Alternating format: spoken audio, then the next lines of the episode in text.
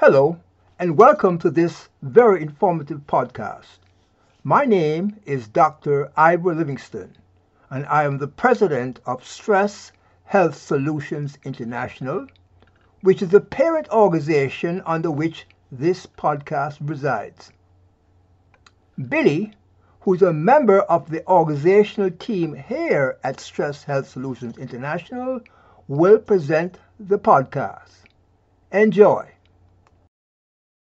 Five ways you can reduce stress today.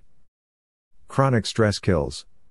It plays a key role in heart disease, diabetes, weight gain, anxiety, and many other conditions, and it is rampant in our modern hustle and bustle society. So, you have a plan to make your life less stressful. Maybe you've even scheduled an appointment with a professional to start dealing with your anxiety, but that's not for a month. You need to reduce your stress right now, but you don't know how. Don't stress about not being able to reduce stress. You've got enough stress already. What you need to do is grab your beverage of choice, kick back, and read on. Here are 5 ways you can reduce stress today. 1. Light some candles. Candles, especially the scented kind, are great stress reducers. Finding a good candle can be fun too. Go to a store with scented candles and sniff a bunch of them. Find a scent that makes you feel happy and calm. Get a couple so that the smells won't get old for you. Then, maybe after the sun goes down and you need to unwind, turn off all the bulbs and light some scented candles. Put on some relaxing music, too. This will immediately put your mind into a more relaxed space. 2. Put on the right song. Songs drive our emotions.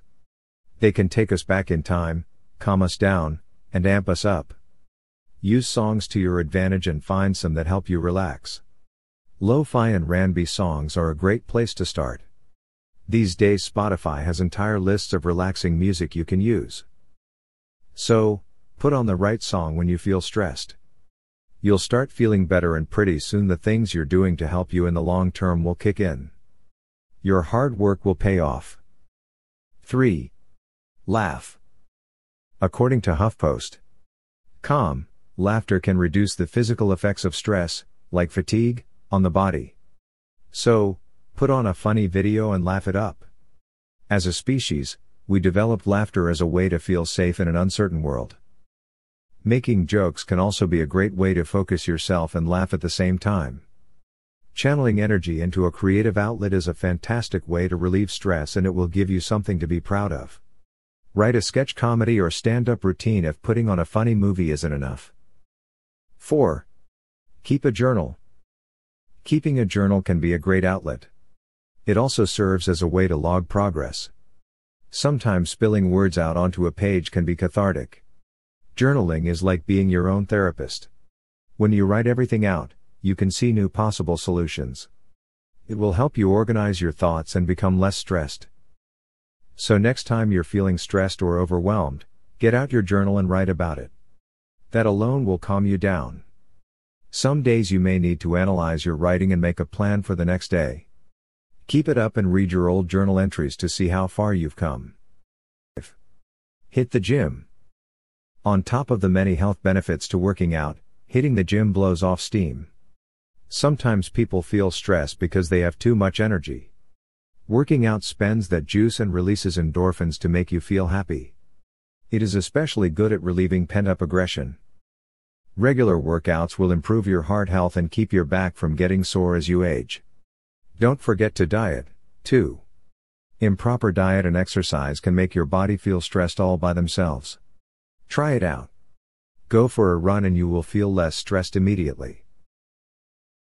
Hello, this is Dr. Livingston again.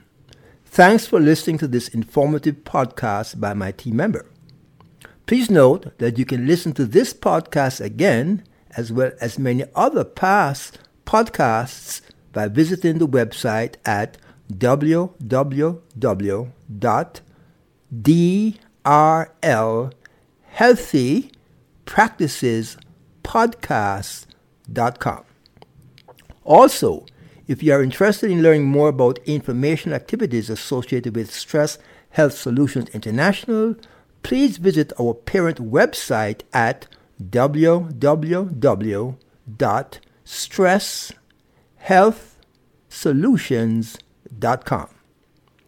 Please note, as a very important disclaimer, that the primary purpose of this podcast is to provide general educational information on health and related subjects.